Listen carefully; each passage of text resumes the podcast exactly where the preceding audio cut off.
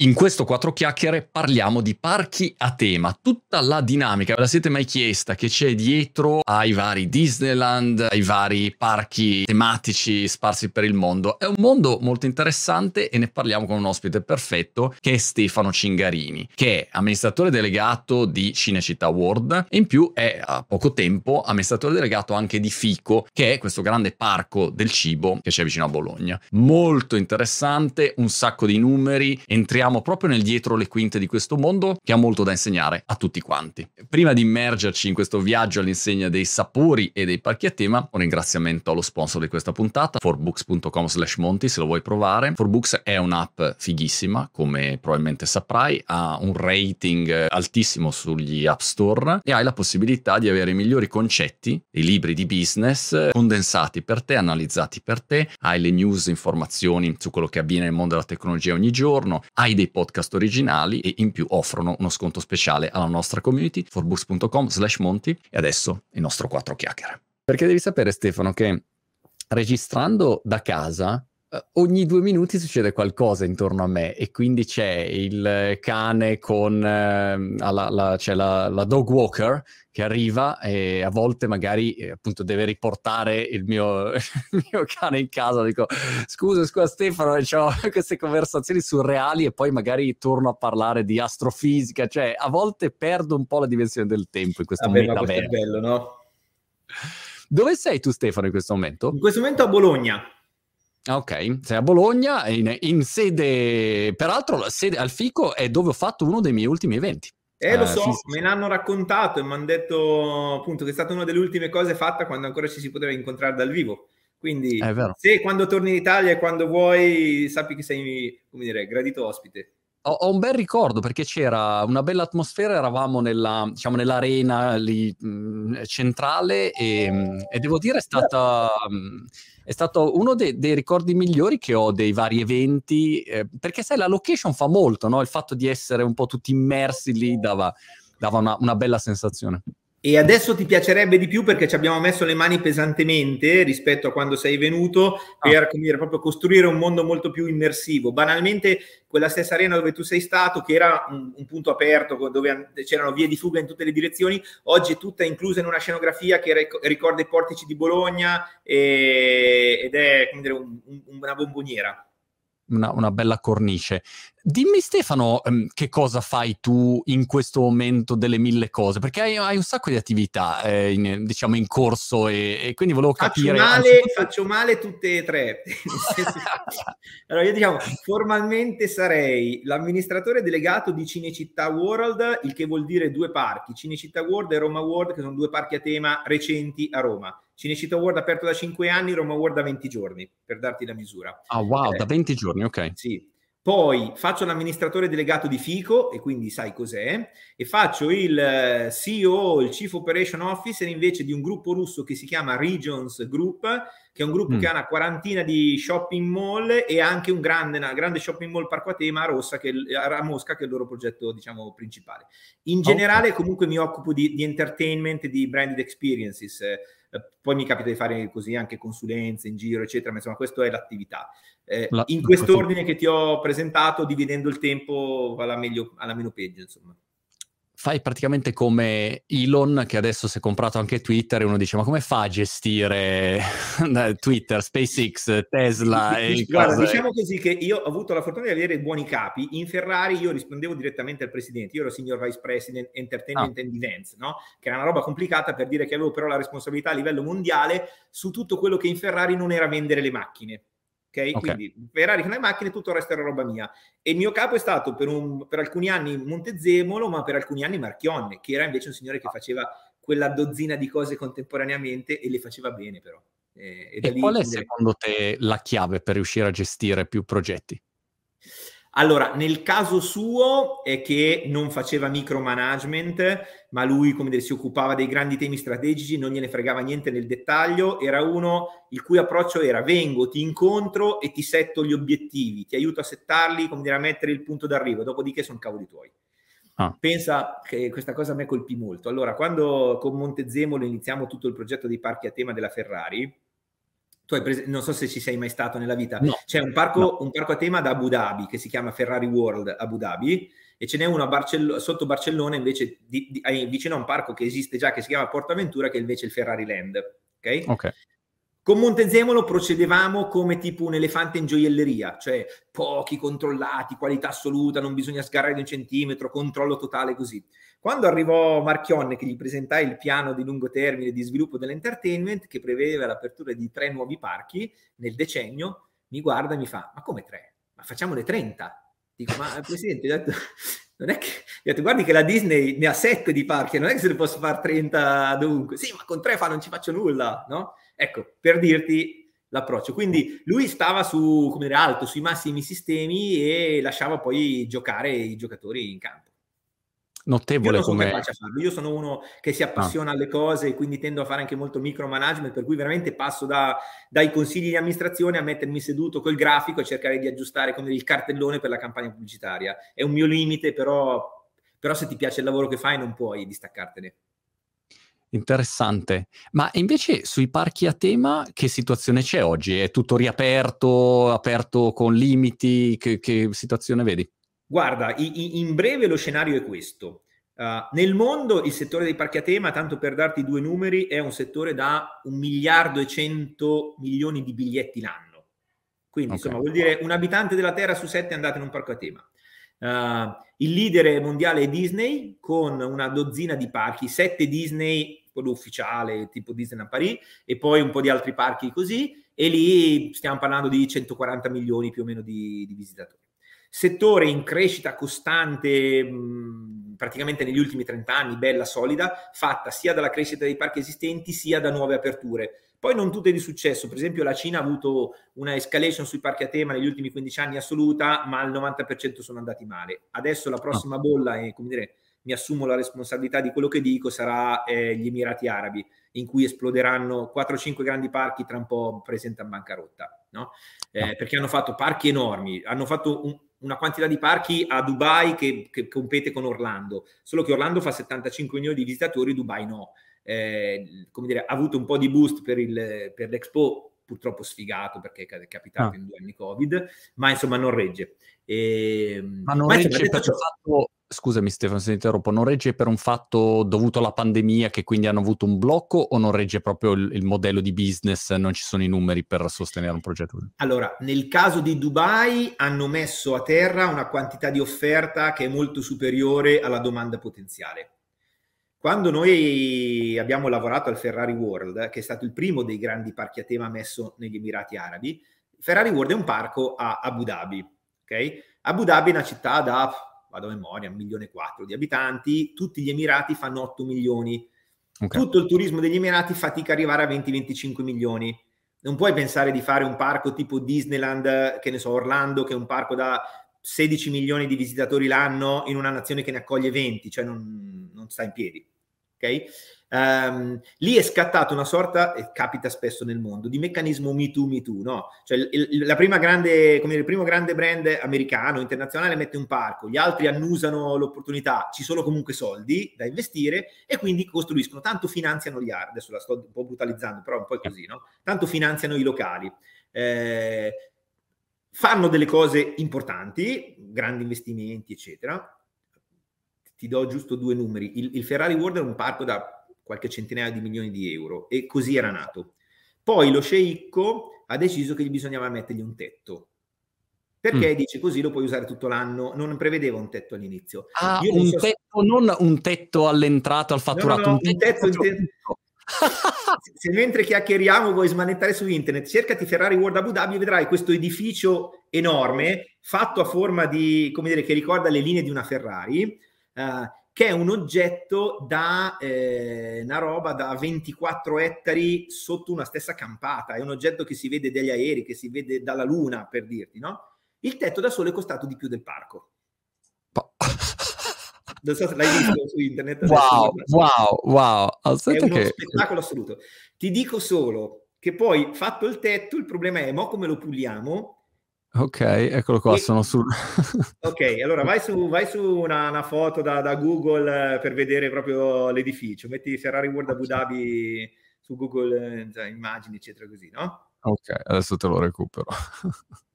ok. Insomma, fatto sta che praticamente... Come fa costare di più il tetto rispetto al parco intero? Cosa? Come fa a costare di più il tetto rispetto al parco intero? Eh, stai parlando di 24 ettari di campata di edificio che deve stare ah, che, sta, sì. che sta su, come dire, a una trentina di metri di altezza e deve tenere l'intera, l'intera cosa. Quindi, diciamo, un'opera, la cosiddetta no, iconic attraction, eh, flagship attraction, che col senno di poi ha una ragione di esistere, perché tu hai fatto una cosa che ha, come dire, fatto diventare primo ecco. rispetto... Eccolo qua quello che tu vedi in queste foto è il tetto. Non è Photoshop, cioè è proprio il tetto vero no, no, fatto è, così. È vero, è vero. Wow. Ah, ti dico solo che quando tu cominci a pulire questo tetto, ora che sei arrivato alla fine, eh, devi ricominciare perché nel frattempo quella sabbia del deserto si è già sporcata la prima parte. Pazzesco. E pazzesco. vabbè. E, e, e, e, ti lascio solo immaginare, allora, Ferrari è, una, è un'azienda su, sulla qualità non si scherza, no? Certo per avere il rosso Ferrari di quel tetto, già per la macchina tu hai dei processi, non so se sei, stato mai in, a vedere una, una, linea di montaggio de, de, della Ferrari o di qualche altra azienda automobilistica, sì. no? Hai i meccanismi di, di, di, dire, di, colorazione delle automobili, sono robe complesse, con diversi strati, eccetera. Ecco, tu immagina il meccanismo di colorazione di quel tetto che non è che poteva essere un rosso leggermente diverso o scolorire col sole, quindi... ti, esatto, ti lascio immaginare. Però insomma, la sintesi è negli Emirati Arabi oggi c'è una grandissima offerta di parchi bellissimi, ma non c'è una base di pubblico che li giustifica. Okay. In Italia, invece, l'Italia è arrivata molto dopo storicamente, non perché siamo retrogradi, ma semplicemente l'Italia è talmente bella e talmente ricca di offerte che non aveva bisogno di mettere parchi. In Italia esci fuori, prendi la bicicletta, è già un parco. No? È arrivata molto dopo, come sai, diciamo, il, il, primo a mettere radici è Gardaland. In realtà prima di Gardaland era il, il Luneur, il famoso Luneur di, di Roma Dopo C'erano le varesine a Milano, ecco, mi ricordo quello da bambino. Esatto, esattamente. Piccolo, Poi arriva Gardaland, che diciamo nasce come accrocchio di 3-4 giostre, andando un po' a copiare i modelli americani, e poi anni 80 arriva Mirabilandia e da lì eh, diciamo esplode il settore. Oggi l'Italia conta 220 parchi, 21 milioni di biglietti staccati l'anno e un 400 milioni di euro di fatturato. Quindi ha una sua, come dire, valenza e soprattutto si è distribuita nello stivale, cioè se all'inizio i parchi in Italia erano sostanzialmente nel nord-est, Veneto, Emilia Romagna, oggi hai delle, delle, delle buone presenze di parchi nel Lazio, Cinecittà World, Magicland, Zomarine, ce li hai anche in Piemonte, insomma diciamo l'unica zona non, non, coperta è il sud per una serie okay. di motivi legati un po' alla distribuzione della popolazione, un po' al reddito e un po' di altri motivi. È un mondo che trovo super affascinante e ovviamente ho girato miliardi di parchi con i bambini, eccetera, eccetera. E, um, sono stato a Disney Shanghai, mi ricordo che avevano l'attrazione di Tron che era molto carina. Però ti faccio questa domanda imprenditoriale eh, che denota tutta la mia piccolezza da, da imprenditore, da start-upperino. Io ogni volta che entro in un parco da un lato mi è chiarissimo, diciamo, il modello economico e i numeri potenziali, eccetera, eccetera. Dall'altro lato mi tremano i polsi, perché penso, ah, i tempi di, per, per, per metterlo giù un parco, l'investimento in sé che devi fare, e poi inizio a pensare, incidenti, casini, l'ottovolante che va giù, che cose, assicurazioni, cioè è una roba che penso no, no, proprio non fa per me. Spiegami come, come si affronta un progetto del genere, perché eh, se poi prendo Ferrari, perché un conto è se tu fai Chessington Park qua in Inghilterra, vabbè, cioè metti quattro giostre, insomma, più o meno, non è che è un brand da, da rispettare. Ferrari o, eh, cioè, o Cinecittà, non so, è una roba che già dico wow, lì ci sono un livello di complicazioni che è un mal di mare clamoroso, oltre alla gestione di tutte le persone, cioè la sicurezza, non so, ecco, vedo solo problemi io in, in, nell'intrattenimento. Non so se sono io para- paranoico. Guarda, però hai centrato esattamente il punto, è il, la grande difficoltà ma anche il fascino del business dei parchi tematici. Allora, Punto numero uno, i tecnici ti direbbero che è un settore cosiddetto capital intensive, dove tu prima metti a terra 100 milioni, 200 milioni, 500 milioni di euro e poi a botte di 20, 30, 50, 80 euro ciascuno inizia a recuperarli. Quindi capisci che c'è proprio come dire, un gap. Non è un meccanismo prova errore, non è un sito internet, un'app in cui tu magari esatto. vai con una prima release e poi la adatti, la cresci, eccetera, no? aumenti la capacità, i server, la complessità del software, come dire, ongoing e in base anche ai feedback degli utenti. No, qui prima devi mettere apparecchiare Okay. Infatti c'è una battuta che un po' gira tra i proprietari di parchi che il, il proprietario felice è sempre il secondo proprietario, perché il primo nel frattempo è fallito. No? il secondo che acquisisce il parco è quello felice. Detto ciò, però, se tu riesci a, diciamo, a stare in piedi economicamente, finanziariamente all'investimento iniziale, poi invece sono settori che hanno delle profittabilità altissime. Ti okay. do un paio di numeri. Un'azienda come Gardaland è un'azienda da 120 milioni di fatturato, quindi non una grande azienda, c'è il mobilificio della Brianza che ne fa di più, ma da 40-50 di EBITDA. Cioè sono aziende che fanno il 40-50, arrivano fino a fare il 50% di, di EBITDA, no? Eh, e di, di margine altissimo. Perché? Perché una volta che tu hai pagato l'investimento iniziale, poi di fatto sei un oligopolio territoriale. Cioè, Giusto. nessuno sano di mente si metterebbe a fare Disneyland 2 a Parigi o Disneyland a Shanghai o di fianco a Kensington o a Hyde Park, un'altra roba. Al limite fai dell'offerta complementare, il che vuol dire che tu agisci in una sorta di, diciamo, di monopolio. Certo. Okay? Una volta che hai il monopolio hai inerzia. A quel punto tu hai un obbligo che è quello di, come dire, tenerlo vivo con nuove attrazioni, upgrade, eccetera, ma insomma rispetto all'asset iniziale. Okay? Punto numero uno. Punto numero due, i parchi sono all'interno di una catena del valore più ampia per cui tu valorizzi delle properties. Guarda, ti faccio il caso che conoscerai benissimo la, la vendita che Lucas fa della Lucasfilms a Disney, ok? Pagata una cifra enorme, non spiegabile secondo le categorie normali di diritti cinematografici e televisivi, spiegabile secondo le categorie di diritti applicati ai parchi, per cui tu poi ci fai la Star Wars Experience nei tuoi N parchi e questo giustifica come dire, molte centinaia di milioni di incassi. La complessità. Guarda, in realtà il grado di sicurezza delle attrazioni nei parchi è molto alto e mm. si è alzato negli anni, per cui statisticamente ci sono più persone che salgono su una montagna russa di quante prendano un aereo o un'automobile e tendenzialmente si ammazzano di più prendendo l'automobile, in ordine l'automobile, poi gli aerei, poi le montagne russe. Uh, perché i sistemi sono molto ridondanti. Paradossalmente c'è il problema opposto, cioè ti passa un piccione sulla montagna russa e i sensori bloccano tutto, ma il piccione stava facendo i cavoli suoi, andava in giro ah. eh, ah. passando. Il bello però è che, e io in qualche modo nella vita professionale ho attraversato diversi, diciamo, settori dell'entertainment. Ho iniziato nella musica, peraltro come dire, il mio primo datore di lavoro è stato Lucio Dalla, poi ho, ho fatto il direttore marketing a Universal, ho fatto l'amministratore delegato a Cinecittà, quindi ho passato il cinema, eccetera, così. Questo li metti insieme tutti, cioè tu in un parco c'hai gli show live, gli spettacoli, il food, i negozi, le attrazioni ed è un mix, uno dei migliori mix che puoi mettere in campo. Se domini questa complessità poi è assolutamente un business bellissimo.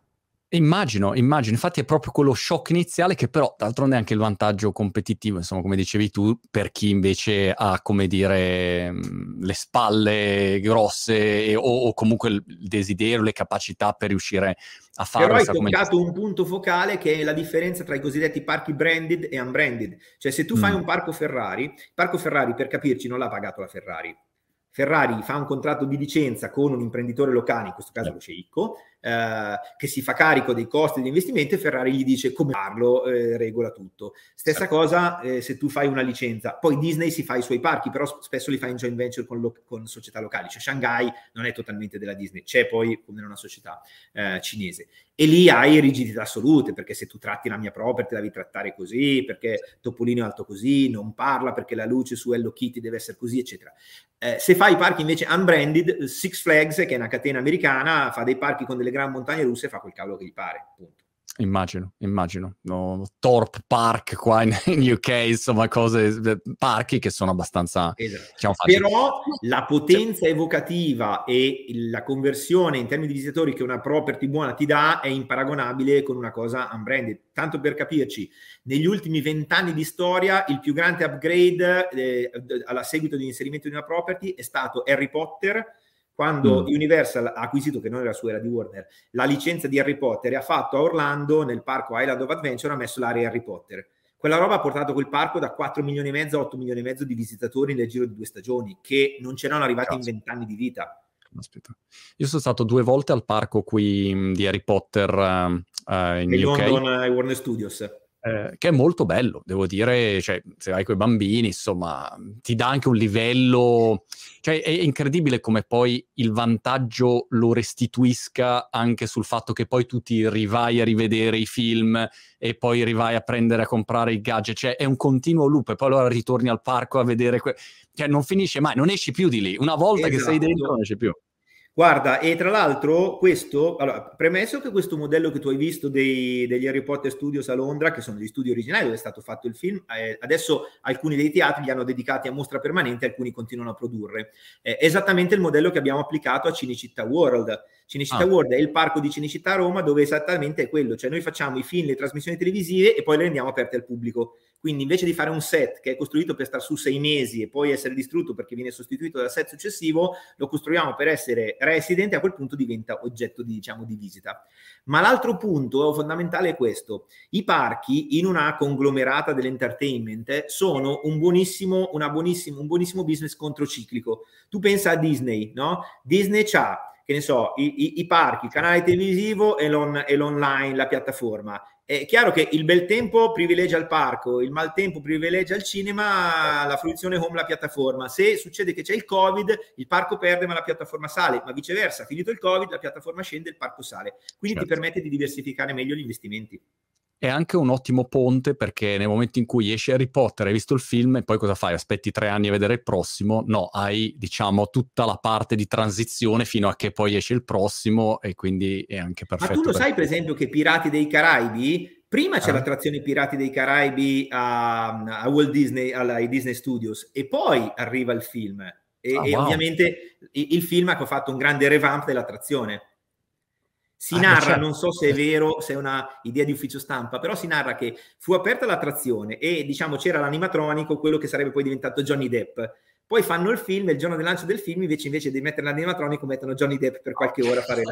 quindi la gente si trova l'attore lì così. non so se Johnny veramente Depp, è in questo momento diciamo su, sulle pagine di tutti i giornali per il processo in corso dove peraltro sembra che abbia perso la possibilità la, Disney l'abbia chiamato ha detto no anzi non ha neanche chiamato ha letto sui giornali che basta non avrebbe più fatto i Pirati dei Carabi per le eh, allegations del, dell'ex moglie ma lasciamo i loro casini a loro ti volevo chiedere questo, eh, le persone, ehm, quello che noto io di differenza è che a volte si va in un, in un, in un parco e, ehm, e, tu vedi il personale che o, o, è veramente triste, perché è lì a fare un mestiere veramente super ripetitivo e dici, vabbè, ma chi me lo fa fare il mestiere più tutto il mondo? Uh, o è molto incazzato. Mi ha fatto, soprattutto ci stavo pensando perché a Natale eravamo andati a Londra che c'era non mi ricordo mai come si chiama, insomma, il classico, mettono la pista di pattinaggio, un po' di robe, e alcune persone che erano lì, no, sai quando arrivi che c'è la trazione e tu stai per salire, io avevo paura, cioè pensavo, ma questi sono tutti usciti di galera e avevano delle facce, ma veramente da preoccuparsi. E altre volte invece, per dire, mi viene in mente Disney a Shanghai, erano, come dire, veramente ben eh, preparati, ecco, nell'accoglienza rispetto alla, alle persone che arrivano e fa un'enorme differenza, no? Anche perché se no, diciamo, insomma, che atmosfera c'è. Come si gestisce questa, questa tipologia di lavoro? Perché molti lavori sono oggettivamente ripetitivi, quindi mi immagino che, insomma, siano veramente faticosi e, e non pagati straordinariamente bene, peraltro, mi immagino. Ma allora, eh, intanto con una selezione molto attenta, in fondo tu puoi avere alcune giostre, se vuoi, sono degli standard in giro per il mondo, una montagna russa è abbastanza uno standard e quindi poi la differenza la fa anche la qualità delle persone che ti fanno vivere l'esperienza, quindi facendo molta attenzione a selezionarli.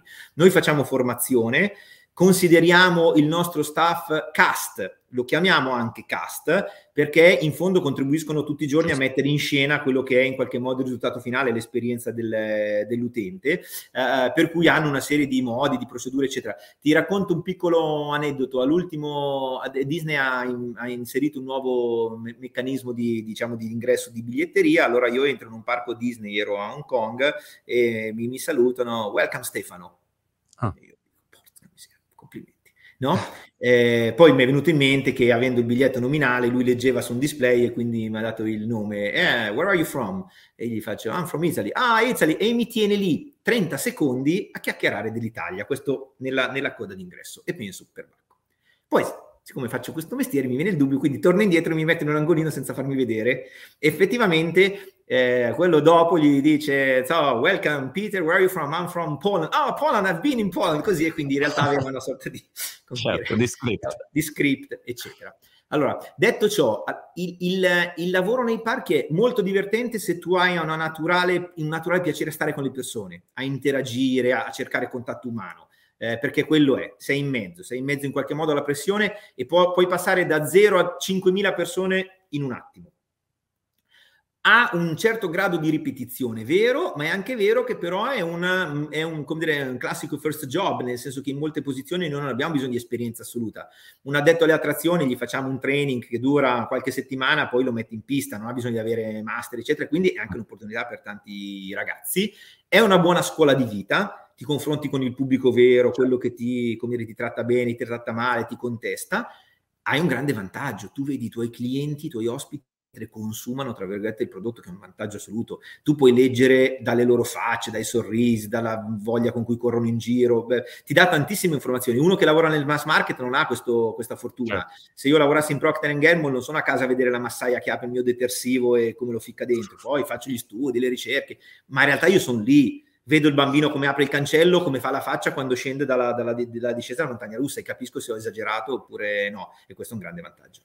Una cosa che a me infastidisce di molti parchi a tema è che una volta che sei dentro ho quella sensazione, diciamo, da, da, giovane marmotta, anzi ormai vecchia marmotta del, della comunicazione, de, del business, che sei proprio lì eh, e l'obiettivo è, è, spennarti fino all'ultimo, no? Da, cioè, dici, ma porca miseria, no? non puoi fare questo overprice su tutto, qualunque cosa. Qualunque...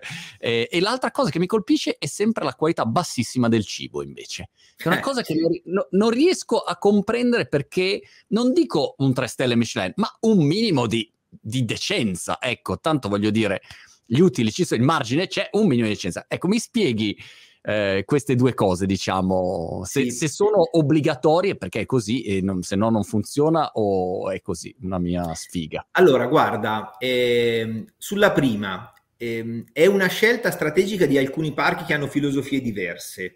Eh, io, per esempio, mh, per scelta nostra di, di, crescita dei parchi, ho deciso di limitare al minimo i cosiddetti redemption games, che sono tutti quei giochi a pesca, a moneta, giochini, a gettoni, eccetera, eccetera, che se c'hai un bambino appena li vede devi tenerlo tipo al guinzaglio come il cane che vede il posto di pisciare. Eh, perché la mia idea è hai pagato un biglietto per entrare, quindi adesso devi goderti la giornata, altrimenti diventa un divertimento per un bambino, uno stress per i genitori. Ma ci sono alcuni parchi più spinti dal punto di vista dire, commerciale che diciamo che lo fanno. Questo un po' deriva dal fatto che molti parchi nascono all'inizio come Luna Park senza un biglietto d'ingresso e quindi Luna Park deve attirare in qualche modo. Ah, okay. In, in, tanti modi diciamo eh, possibili però è vero è presente per esempio una cosa che or, diciamo ormai i parchi evoluti fanno è quella di comunque se hai delle aree ulteriori a pagamento, comunque di inserirle all'interno del contesto del tema. Ti faccio l'esempio. Cinecittà World, appunto, ti dicevo, è, è, il parco di Cinecittà e quindi l'abbiamo realizzato come una sorta di parco cinematografico. È, diciamo, come dire, fatte le debite proporzioni, Universal, il modello Universal Studios. No? I parchi della Universal Studios sono la, la traduzione in un parco delle properties della Universal. Allora lì tu hai alcune cose, hai 40 attrazioni, ne hai 3 a pagamento, quindi intanto il rapporto è già molto diverso. E comunque quelle 3 a pagamento sono inserite in un contesto. Cioè quando sei nell'area del Far West hai l'attrazione dove spari, ah, bene, quella è a pagamento perché ti dà un premio. Nell'area Spaceland hai l'attrazione che si chiama Missione Laser, che è una specie di, di percorso con tutti i laser che ti girano. Non so se ti ricordi quel film con uh, Sean Connery e lei che fa la ladra, adesso sto cercando di... Entrapment, eh, ah, con certo. Zeta Jones. Hai presente quando lei fa la ladra deve incunearsi? Certo. Che vabbè, tu guardi laser per entrare. Esatto, non guardi laser, guardi lei in quel caso, però certo. insomma è quell'attrazione lì. Anche quella è a pagamento, ma lì c'è, una, c'è, un motivo che è di capacità oraria. Cioè se io ho uno che mi si infila nei laser e ci mette 5 minuti a uscire perché è difficile, posso fare 20 persone all'ora, non ne posso fare 2000 come una montagna russa. Quindi questa è una scelta. Per quanto riguarda il cibo, guarda, io qui ti posso dire che effettivamente è vero, eh, il, mm. il, l'approccio è un po' da, da, junk food fatto in serie, però dipende, in questo momento, forse si capisce da quello che ho dietro, no? leggermente, io mi trovo a Fico, Fico invece è il parco tematico del cibo certo. italiano, invece qui l'eccellenza del cibo è il DNA del parco, cioè qua ti siedi e mangi da Dio e mangi ah, da Dio, sia che vieni a spendere 6-7 euro perché mangi magari l'arrosticino o lo street food, sia che lasci 50-80 euro perché mangi nel ristorante di Tartufi delle cose Ehm, c'è una motivazione anche in questo ed è sostanzialmente che in base alle ricerche e anche un po' in base all'esperienza, le persone nei parchi considerano la sosta del cibo una sorta di come andare dal benzinaio, cioè devo fare benzina, oh. ma in realtà non, lo scopo non è il benzinaio, è il viaggio. E quindi il sedermi a mangiare è una, dire, un'interruzione che devo fare rispetto a quello che sono venuto a fare, che sono le attrazioni di spettacoli, eccetera. Pensa che c'è un parco, l'unico parco che ha tentato l'esperimento alto, è un parco bellissimo in Germania, si chiama Europa Park, nella, nel sud della Germania, è il secondo parco in Europa per il numero di visitatori, e ha messo un ristorante bistellato. Ah, wow servito bistellato di quelli, ha, ha, pigliato, fai conto, uno dei top 5 chef eh, tedeschi e l'ha creato. Però fatica. E stiamo parlando di un parco che fa 4 milioni di visitatori, quindi per la miseria, vuoi non riempire 100 coperti? La verità è che è un po' fatica. Immagino, anche perché poi effettivamente serve tempo, cioè se tu vai da Fed, Fed Duck stai 5 ore, non è che stai un minuto a mangiare. Ecco, Ma ti racconto un piccolo aneddoto, no? nel Ferrari World di Abu Dhabi, a un certo mm. punto noi avevamo, pensavamo di essere intelligenti, abbiamo detto facciamo gli Sky Windows, hai presente un po' come allo stadio che c'hai gli Sky Roof, eh, gli Sky Box, che guardi sì. da sopra, quelli fighi, no? che guardano la partita da sopra, così, che li vedi col bicchiere in mano e tu dici fossi là, invece tu sei nel posticino in, in, in, in curva così, no? Perché abbiamo pensato, beh, gli emiri, gli sceicchi, i ricchi, no? staranno lì eccetera così. Beh, non ne abbiamo venduto uno nel senso che quando poi anche i più altolocati vanno nel parco, poi vogliono fare, vogliono salire certo. a bordo, giocare, divertirsi con i figli, anche quello che ha 18 babysitter, poi quel giorno li porta in giro i figli perché, perché gli può dare un'esperienza alta. E, e, quindi quel tipo di approccio lì, che teoricamente è spiegabile al di fuori dei parchi, lì dentro non funzionava. Tant'è che li abbiamo convertiti in tipo in magazzini. Interessante. E invece i parchi acquatici funzionano allo stesso modo, tipo, non so, a Tenerife dove ero stato, a Siam Park, eh, che era gigantesco, mm, st- stessa modalità, sempre semplicemente su degli scivoli? I parchi acquatici hanno due diversità. Uh, la prima che in termini di investimento di CAPEX sono molto più bassi, uh, perché per fare un parco tematico fatto bene ti va via qualche centinaio di milioni. Tanto per capirci, Cinecittà World ha un investimento da 208 milioni, Fico sono 110 milioni, la base iniziale è grande, non parlo di Disneyland che va bene. Con i parchi acquatici tu con 20-30 milioni fai un buon parco acquatico um, mm. che un po' è anche il loro limite, nel senso che mentre i parchi tematici sono, si sono evoluti moltissimo, se tu andavi in un parco quando eri ragazzino, non so, negli anni 70-80 e ci vai adesso, sono due mondi diversi, gli acquatici più o meno è la stessa roba, sono scivoli in cui scendi giù, piscine. Io credo che lì ci sia un punto di disruption che quando uno lo azzecca bene deve, come dire, cambia, rinomina il gioco, perché sono rimasti ah. uguali troppo tempo, come il televisore eh, dopo che stai 50 anni col tubo catodico, il primo che arriva con un'altra tecnologia, insomma, spariglia. Interessante. Sai che a proposito dei cosiddetti Carnival Games, eh, che sono, diciamo, i giochi nei, nei, nei parchi in cui Uh, in sostanza, cioè, sono ba- barano e vincono barando. Ad un certo punto io ero talmente stufo di avere quello stress, no, da genitore che vai lì e allora giochi e, e, e, gli dai dei soldi così e ti fai... E allora avevo cominciato a studiare su YouTube per dirti quanto sono pazzo, furioso. Eh, alcuni di questi giochi e, e, mi ero allenato su alcuni e l'ultima volta sono andato a un parco dove c'è devi tirare la palla contro un muro e deve entrare nella, nel catino no? praticamente okay che appena tu tiri la palla rimbalza talmente veloce che tu non, non riesci mai a tirare dentro. Ma io avendo studiato sono andato lì e al primo colpo l'ho ho fatto centro e ho visto la gioia di, di, mio figlio più piccolo che ha pensato che fossi un supereroe. Ovviamente non gli ho detto che, che, mi ero allenato, però insomma per darti l'idea di quanto mi fastidiva. Senti, e a Fico quindi lo, lo trasformerai completamente, lo stai trasformando completamente? Perché quando ero stato io era come dire eh, un posto dove potevi fare degli eventi e fare delle esperienze mh, di, di alimentari, insomma, con tutte le eccellenze italiane. Questo me lo ricordo. Guarda, il, proce- il, il, progetto di FICO, detto brevemente, è questo. FICO apre a fine 2017 con il, questo, diciamo, caratteristiche di parco agroalimentare. Di fatto è un grandissimo corridoio con ristoranti a destra e a sinistra e alcune esperienze cibo. Uh, diciamo, non dissimile da un terminal di un aeroporto, fatto salvo che lì c'è l'eccellenza e il meglio del cibo italiano. Eh, poi però ci si rende conto in non molto tempo, si rendono conto chi l'aveva progettato che eh, in qualche modo il, il, fatto di mangiare è una, sicuramente una leva, ma non è una leva che fa fare migliaia di chilometri.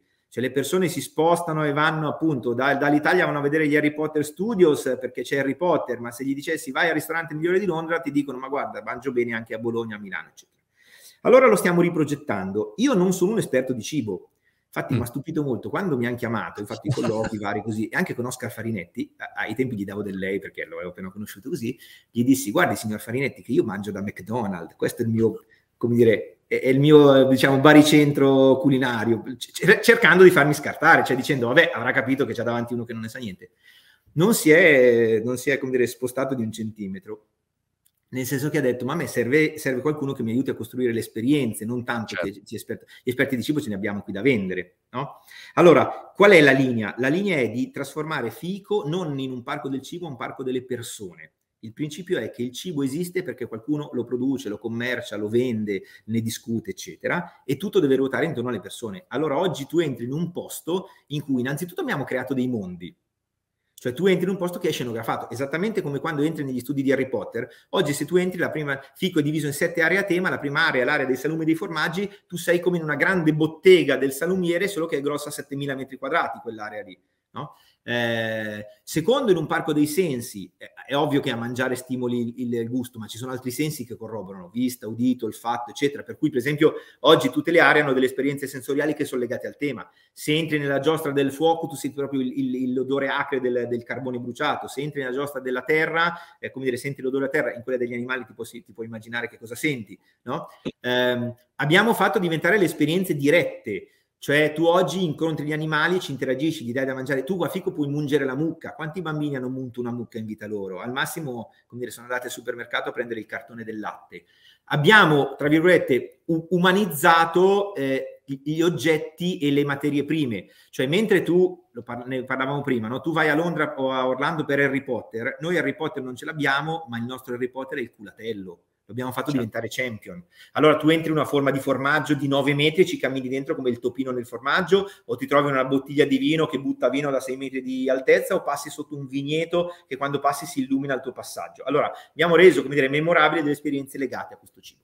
Oggi il, il baricentro di Fico è un parco a tema diviso in sette aree con 30 attrazioni in cui mangi, giochi, fai le giostre, ti diverti, vai in giro, impari perché fai dei padiglioni multimediali, delle esperienze, eh, degusti perché puoi avere un biglietto con dentro le degustazioni e fai i corsi, nel senso che metti le mani in pasta, impasti la pasta, la pizza, c'hai corsi di cucina a tutti i livelli, a, tutti, a tutte le latitudini ha un biglietto di ingresso e questo ci permette di posizionare Fico anche come un oggetto turistico, nel senso certo. che avendo un biglietto tu avvii un sistema industriale, perché a quel punto abbiamo i tour operator che ci vendono le agenzie, le OTA, eccetera, eccetera, e questo amplifica la reach di Fico.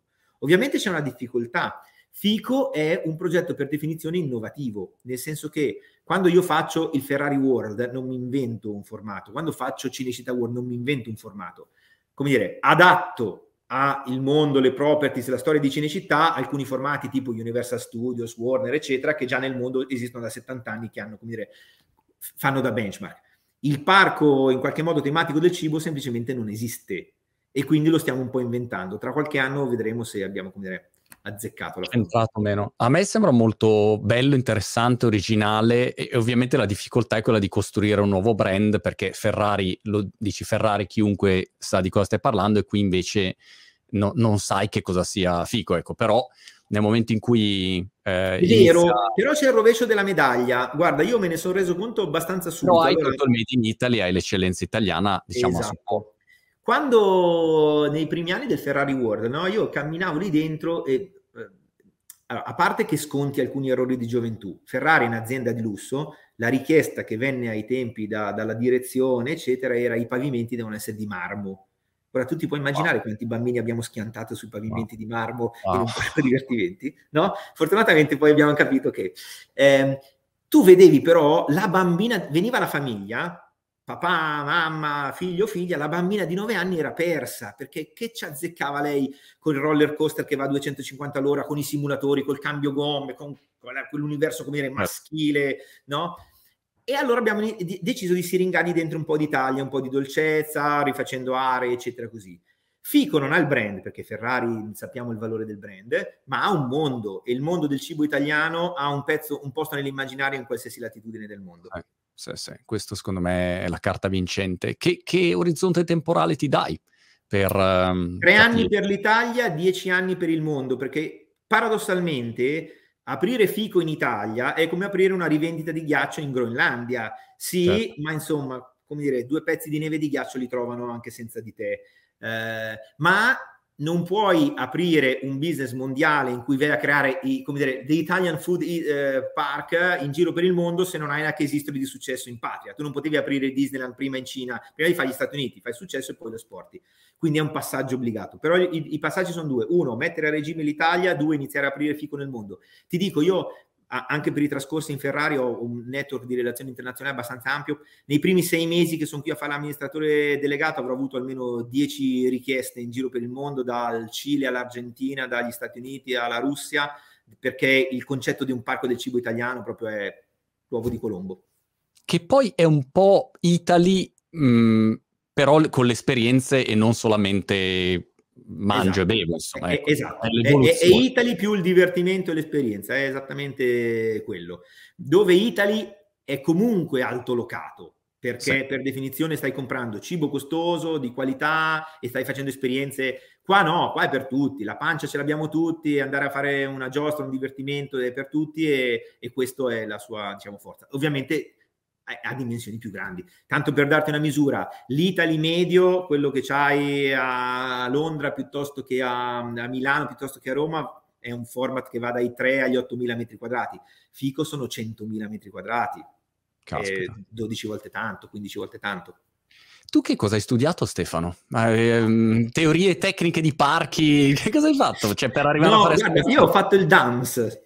Ok, il DAMS, e... ok ho fatto il DAMS, con, con, puoi immaginare la reazione dei miei genitori quando un giorno sono arrivato a casa dicendo mamma voglio fare il DAMS, che mia mamma che fa la casalinga e la signora normale, così, cos'è il DAMS? Eh, discipline arte, musica e spettacolo. E cosa vai a fare? Eh, vado a fare il management de, del mondo dell'entertainment. E che vuol dire? Vai a suonare la chitarra sotto la metropolitana? Dico no, spero, magari anche, però quello. Si è fatto il dance, poi diciamo l'ho, l'ho, unito con un master in comunicazione e marketing, ma in realtà ho avuto una fortuna sfacciata, nel senso che a me mi ha raccattato per strada, ma veramente non è, non è dire, una, una, metafora, mi ha raccattato per strada Lucio Dalla a 22 anni, mm. Che io ho incontrato per strada per caso, eh, stavo facendo la tesi di laurea, la stavo facendo sul marketing discografico, mi ero fatto una di quelle ah. domande da un milione di dollari, cioè come si fa a fare la canzone di successo che sfonda e cercavo i segreti di questa roba. No? Quando, sei, quando, sei, ragazzo pensi che ci siano i segreti, poi quando sei grande capisci che non è così. E, ehm, e, quindi intervistavo i vari discografici. Allora gli, chiedo, gli ho chiesto un'intervista a questo signore qua che ho incontrato per strada e lui mi ha dedicato del tempo eh, ma io non, in una giornata che sono stato con lui non sono riuscito a intervistarlo perché era uno talmente curioso che mi faceva domande lui invece che farlo io. Ah. Insomma, per fartela breve, a fine della giornata lui mi, mi, fa accompagnare a casa dal suo autista e io ero anche un po' mogio perché dico, cazzo, non sono riuscito a fargli una domanda così, mi scrive su un bigliettino il suo numero di telefono che conservo tuttora e mi dice chiamami perché noi lavoreremo insieme. Wow. Io ho pensato questo è uno sborone, uno strano così e ovviamente non l'ho chiamato. E dopo due settimane mi ha chiamato lui, eh, mi ha detto vieni domani, devi incontrare delle persone, mi ha fatto fare un colloquio con, i, con il consiglio di amministrazione della sua casa discografica, il giorno dopo lavoravo per lui e tempo un anno e mezzo ero il suo direttore marketing e ho lavorato, ho avuto la fortuna di avere, lavorare con artisti come Luca Carboni, Samuele Bersani, gente che dire, era ragazzino ai tempi, è stata lanciata, erano buoni artisti, ho avuto fortuna di incrociarli e allora a quel punto ho avuto come dire, un po' diciamo, storia incredibile, incredibile. Senti Stefano, stare qua a parlare per sette ore, ma, ma, ti devo lasciare andare e ti ringrazio moltissimo. In bocca al lupo per eh, tutte le avventure FICO, ma anche mm, tutti, tutte le altre iniziative che segui e mm, ci teniamo in contatto. Spero insomma di vederti presto, di fare un salto da voi per gustare da, da dentro l'esperienza. Quando vuoi, Bologna Fico, Roma Cinecittà World o Mosca, che in questo momento è un po' più complicato, a Dream Islands, sappi che sei invitato. Fantastico. Stefano, alla prossima. Ciao ciao. Grazie.